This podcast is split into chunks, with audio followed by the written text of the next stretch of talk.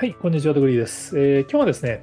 ちょっと Yahoo にオワコンと呼ばれた映画館ビジネスはなぜ復活を遂げることができたのかっていう記事を寄稿しましたので、ちょっと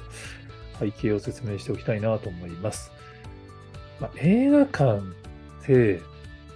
コロナ禍でオワコンって言われたの皆さん覚えてますかね？覚えてないですよね。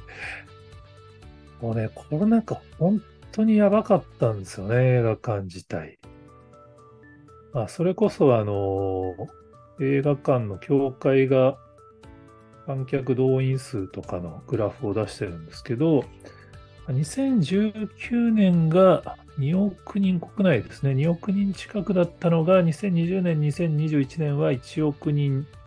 強ぐらいになっちゃったっていう。でも実は2022年は1億5000万を超えていて、もう2018年とほぼ同じ水準まで戻ってるんですよね。で、今年も、やれスラムダンクは157億をね、超えて、国内歴代13位になりましたし、名探偵コナンも136円で億円でシリーズ歴代ナンバーワンヒット。スーパーマリオも139億円で2023年公開の映画で1位と。100億突破、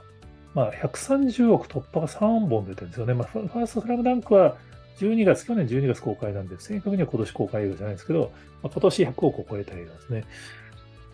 で、君たちはどう生きるかも、公開4日で21億円、今77億円とか言ってるのかな。で、ミッションインポッシブルの最新作も、興行収入50億円で、多分前作超えしてるんですよね。で、洋画の実写で50億円超えって去年は2本しか出てないですけども、1本ミッションインポッシブル出てるよっていうことで、年もどうも当たり年になってるっぽいっていう印象です。で、コロナ禍の話ですね。まあコロナ禍ですげえ印象に僕残ってるのが、あのディズニーが、コロナ禍であのディズニープラスを始めたのもあって、映画館の放映よりディズニープラスの方を重視するっていうので、もうね、映画館の人が怒ってなんか看板壊す動画上げたりとか、日本でもブラックウィドウとかが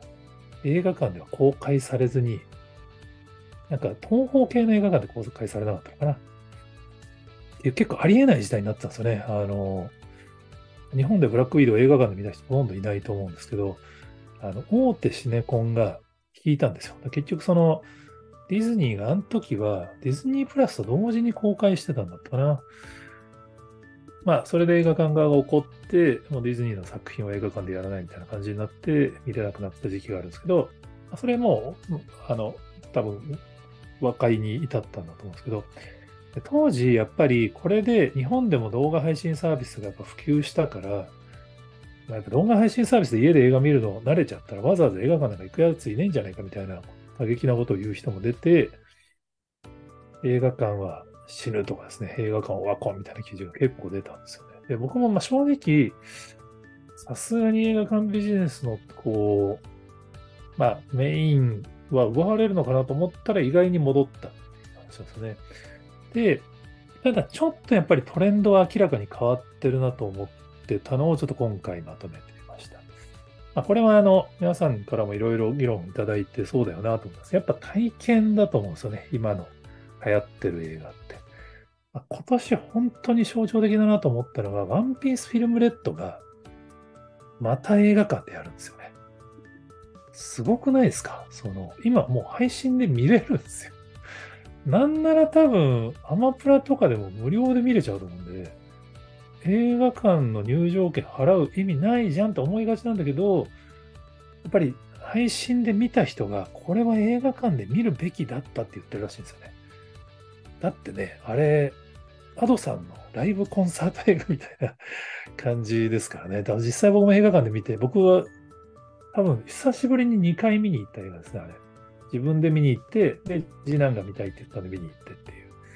でも普通に本当ね、まあ、えーあれは映画館で見る映画ですよね。もう本当ライブですからね。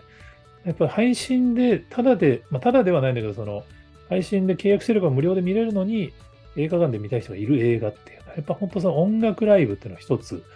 象徴ですね。で今年はもう一個、ブルージャイアントってそのジャズ映画が、まあ、スマッシュヒットをしてですね、まあ、これ10億円興行収入突破で、10億円って当然他の100億超えてるやつに比べると小さいんですけど、多分、いわゆる対策ではない映画が10億円突破っていう意味だと、これ快挙だと思うんですよね。その特にジャズって、その、ちょっとファンの方には失礼な言い方になるかもしれないですけど、あまり日本ではメインストリームではないカテゴリーの分野のものがま10億を超えてヒットになったっていう。これも本当に素晴らしかったんですよね。まあ、たまたまツイッタースペースに、あの、演奏家の方が入ってこられたんで、なんとなく運命を感じて初日に僕もいい映画館で見させていただきましたけど、まあ素晴らしかったです。まあ本当だからライブハウスで聴いてる感じになれる映画だったこれは本当映画館向けだと思いますね。こういう大音量で見た方がいいライブの映画って、これ家で見ると多分どうしてもやっぱ近所迷惑になったりするんで、小さい音で聞いちゃうともったいないみたいな話だと思うんですよね。これ本当映画館向けだったなっていう。で、まあ、本当はこれをメインで切りかけたかったんですけど、今だからアーティストのドキュメンタリー映画みたいな、まあ、そういう文脈で実はヒットしてるんですよね。BE:FIRST がまだ結成2年ようやく経ったところですけども、ビザワン、ビザワンっていうドキュメンタリー映画を公開しまして、上映関数114巻なんですよ。通常の映画って大作映画は多分300数十巻で日本だと上映されるんですよね。114巻でだからもう3分の1しかないんですけど、にもかかわらず、初週の興行収入で9位に入ってたんですよね。で、2週間で興行収入3億円突破してるそうです。これは本当、ライブの代わりになってんだと思うんですよね。だから、ライブチケット手に入らないんだけど、映画館で大音量でライブの代わりにみんなで応援できるみたいな感じなんじゃないかなっていう。本当ちょっとこれを見に行ってこれをメインで記事を書きたかったので、ちょっとうまくタイミング合わず、ちょっとジャニーズ絡みとかね、はい、あの記事にエネルギーを消費してしまったんで見に行けてないんで、ちょっとまとめ記事にしたんですけど、これがやっぱりその、海外でも実はでかいのが今度来るんですよね。テイラー・スウィフトがツアー映画を10月から公開するらしいんですけど、これは世界220億円以上の興行収入になるんじゃないかと言われてるそうです。まあ、すごいですよね。だからもう多分、まあ、当然テイラー・スウィフトのファンは世界中にいるんで、ツアー見たい人はたくさんいるんだけれども、まあ、映画でその雰囲気を味わってくださいっていう感じなのかなって勝手に想像してます。ツアー映画で220億ですからね。やっぱこれ本当その、まあ、多分コロナ禍の前から別にそういうものを見るっていうのは別に一定数あったんでしょうけど、やっぱり明らかに映画館の音響が良くなったり、その映像のクオリティが上がったりしたことによって、よりそのリアルに近い音楽ライブ体験を映画館でも感じられるようになってきてるっていうのが、やっぱりこのライブ、音楽のライブの映画であったり、実際のアーティストのライブ映画みたいなもののトレンドに来てるのかなって。まあ、日本でもあの、嵐のドキュメンタリー映画なんかすげえ、その活動休止もあって大ヒットしたらしいですけどね。で、まあ、無理やりのちょっとこじつけに聞こえちゃうかもしれないですけど、そうやって考えると大ヒットしてる映画って、スラムダンクもある意味スポーツ観戦を疑似体験、もう本当のバスケの試合を見てるような感じの、まあ、音とリアルさを感じる映画でしたし、まあ、スーパーマリオも映画の評論家はちょっと批判気味だったんだけども、もうゲームやった人からするともうゲームを実際に自分がやってるのを思い出したり、ゲーム実況を見たりするような感じの映画でしたし、まあ、去年137億円超えの日本でもヒットになったトップガンマーヴェリックなんかもあれ、やっぱ飛行機の G の感じがすごかったですからね。やっぱりもう出演者もみんな訓練を受けて、G に耐える訓練を受けて、実際にその飛行機で撮影をするっていう。まあ、それが本当に生々しく伝わってくる映画だったね。やっぱそういう飛行体験を疑似体験できるね。やっぱそういうその体験するものっていうのがヒットする映画。まあ、てか映画館で見る映画の中心に明確になってきてるのかなっていう感じですね。